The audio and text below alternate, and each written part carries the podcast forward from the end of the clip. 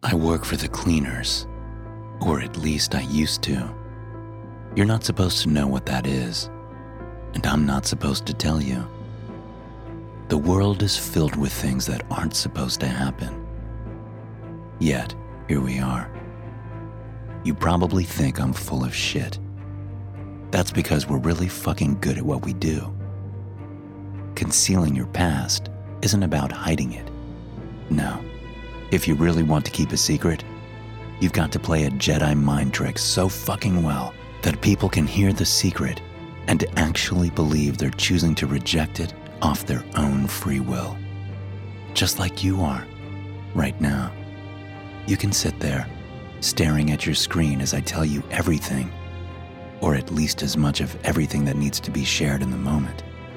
And there's not a goddamn thing I can say to make you believe the truth. You were designed that way. We're that fucking good. On January 31st, 1976, a fight broke out in a shithole bar in Phoenix, Arizona. The fight got ugly. A knife appeared from somewhere, and a dirtbag named Ernesto got stabbed to death. We never hid that fact. Yet you were unaware of it until this moment. That knowledge has been laid out for all the world to see, which is precisely why no one noticed. You're familiar with double jeopardy, right? You can't get tried twice for the same crime, even if you react to your not guilty verdict by jumping on the table and screaming, I skull fucked her to death, you turd muffins! That's a problem, right? Do you really think that the US government an entity that put a magical flying machine on the goddamn moon 66 short years after the invention of the airplane, was unable to solve said problem? How is it that drug kingpins and mob bosses don't regularly ransack nice suburban homes? If one out of 10,000 individuals was willing to rain chaos upon society, don't you realize that it would be enough to create anarchy? Aren't you grateful for the cleaners? In 1966, the U.S. Supreme Court overturned a conviction in Miranda versus Arizona.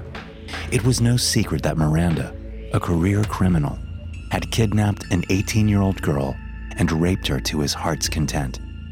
But the police had done something equally as shitty by giving the guy a get out of jail free card. What to do? In a totally unrelated story, Ernesto Miranda spent most of the following decade behind bars, just as he had spent much of his time on Earth. But when he got out again, the man dived right back into the crime that had determined the course of his entire life. That life was cut short by a mysterious knife in a seedy Phoenix bar in 1976, making everyone just a little safer. It's funny how things work out. I was driving through Hell's Kitchen in the middle of the night a couple of years back. Tim sat in the passenger seat. He was a quiet fellow. You know that building dates back to 1913? I asked him casually.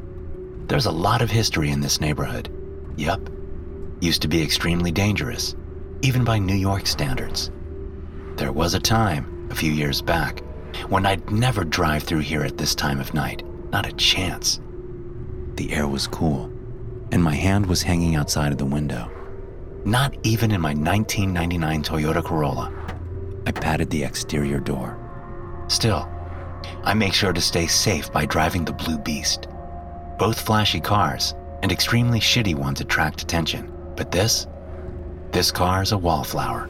I looked over at Tim and smiled. And you know that wallflowers have the most poisonous blossoms. I pulled my unassuming car into an unassuming lot next to a very boring warehouse. I got out, opened Tim's door, unbuckled his seatbelt, and wrapped my arms around his chest. No one noticed me as I dragged him from the car and into the nearly abandoned building. Tim didn't speak a word of protest as I helped him into the polyethylene drum. My butthole puckered just by getting near the damn sulfuric acid, but he didn't even twitch. I sighed behind my mask. Bye, Tim. Thanks for listening. Sorry you were such a piece of shit. His left eye sizzled as the acid rolled over it, then melted like an ice cube before slipping deep into his skull. It was completely gone before the unblinking right eye was even touched by the stuff. In the moment before his head melted, it almost looked like he was winking at me. No one came looking for Tim. And in a story that I assure you is totally unrelated, experts continue to be shocked by ever dwindling crime rates in New York City. Like most people, I rarely used to question my own morality. After all, no one could ever raise two armies to fight each other if both sides spent much time considering who was objectively right. We think that our actions are justified because we do them, and not vice versa. I didn't question why I needed to clean. I just picked up the paper files. I worked, and a sack of cash would be waiting in a drab looking bag within the hour. Considering that I had a choice was discomforting, so I decided not to consider it. It's really fucking hard to deal with how deep I'd gotten into case 1913 before I finally stopped to think. I found myself in the apartment, watching her, as though I had arrived by magic. There was no thinking before that juncture. I had been led by routine. I watched Mildred Cunningham, 82 years old, shuffle from her kitchen to the living room so that she could rest.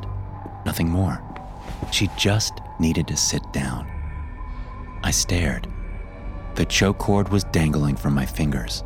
A 9 millimeter sat heavily in my pocket, and I was totally obscured in her broom closet. That's when I wondered why? Why am I about to take the last couple of years from someone who wants nothing more than a quiet place to sit and rest?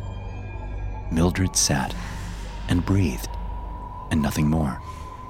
It was the saddest thing I think I'd ever seen.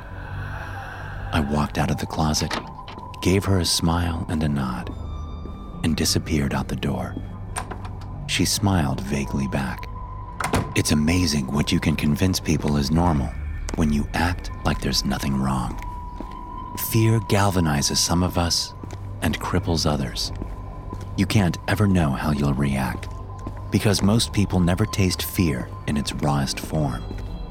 That kind of terror drenches every thought, every moment, every sense. It enhances the moment in a thousand unpredictable ways. The only assurance is that it cannot be ignored. You can't just walk away from being a cleaner. I will always be one, which isn't entirely a bad thing. The first men were set to intercept me as I exited the building. They waited for an hour before realizing I'd given them the slip. They found me in Schenectady. I was hiding under Whipple Bridge, my Glock sitting nearby and a bottle of Mr. Daniels in my hand. The first one had snatched my Glock away before I could turn to face him. You look like a hobo, Agent Q, he sneered. I expected more. The observation was efficient. Young, maybe 21, eager to prove himself, standing off to the side so that I wouldn't turn 180 degrees around. He didn't even look down at my pistol as he aimed it at me. He didn't give the bottle of Jack a second glance. I looked devastated. I knew this because I could see it reflecting in his eyes. He didn't look anywhere but at me. I've cultivated this look through meticulous forethought, I sighed, brushing some of the dust off my trench coat. How many assignments have been illegitimate? I asked, miserably. Illegitimate? He shot back. You killed people for a living, Agent. Whatever lies you told yourself have become your truth. I stared down at the bottle. I've been able to convince myself of the best lies I've ever written. I sighed. But Delora's about to do something that can never be undone. I glanced back up at him. You're going to do it with my own Glock? I leaned away as he took a step closer. I watched where his eyes didn't look. What would you tell someone just before they shuffle off their mortal coil? I've always had so many questions I wasn't allowed to ask. He squeezed the trigger as my heart raced in fear. My Glock exploded as I spun around and splashed the contents of my bottle into the face of the man who had been hiding behind me. He screamed as the liquid coated his skin. He was too distracted to stop me from leaping back to use him as a human shield. I assumed the first man wouldn't dare shoot at his friend while sulfuric acid was melting off his face. But it turns out the first man was a shitty friend. I ducked in behind the face melter as he screamed inches from my ear, stealing the Glock he was hiding in his waistband. He was hard to use as a human shield because he was jittering all around, and globs of unholy skin and sulfuric acid goop were flying every which way. But I held him just steady enough to get five seconds of human shield use out of him. You set me up with a gun ready to explode, you piece of shit! The first man screamed as he produced a second gun and aimed it at me. Pop! My human shield screamed louder as blood exploded from his leg. You shot your dying friend in the knee, and I'm the piece of shit? Pop, pop, pop.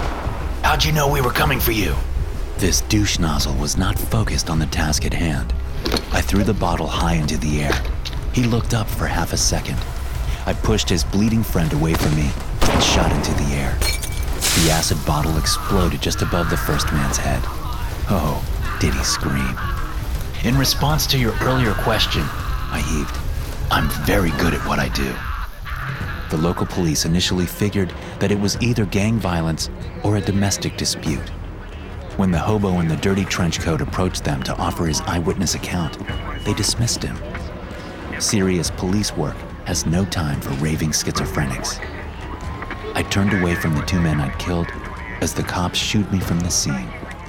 I'm good in a pinch, and objectively better than they were that day. I believe I still am. I've tricked myself into believing that fact just strongly enough to make it true. But the past never goes away, any more than the back of your skull disappears because you can't see it. I've always dealt in fear, sure that I was in control of my drug.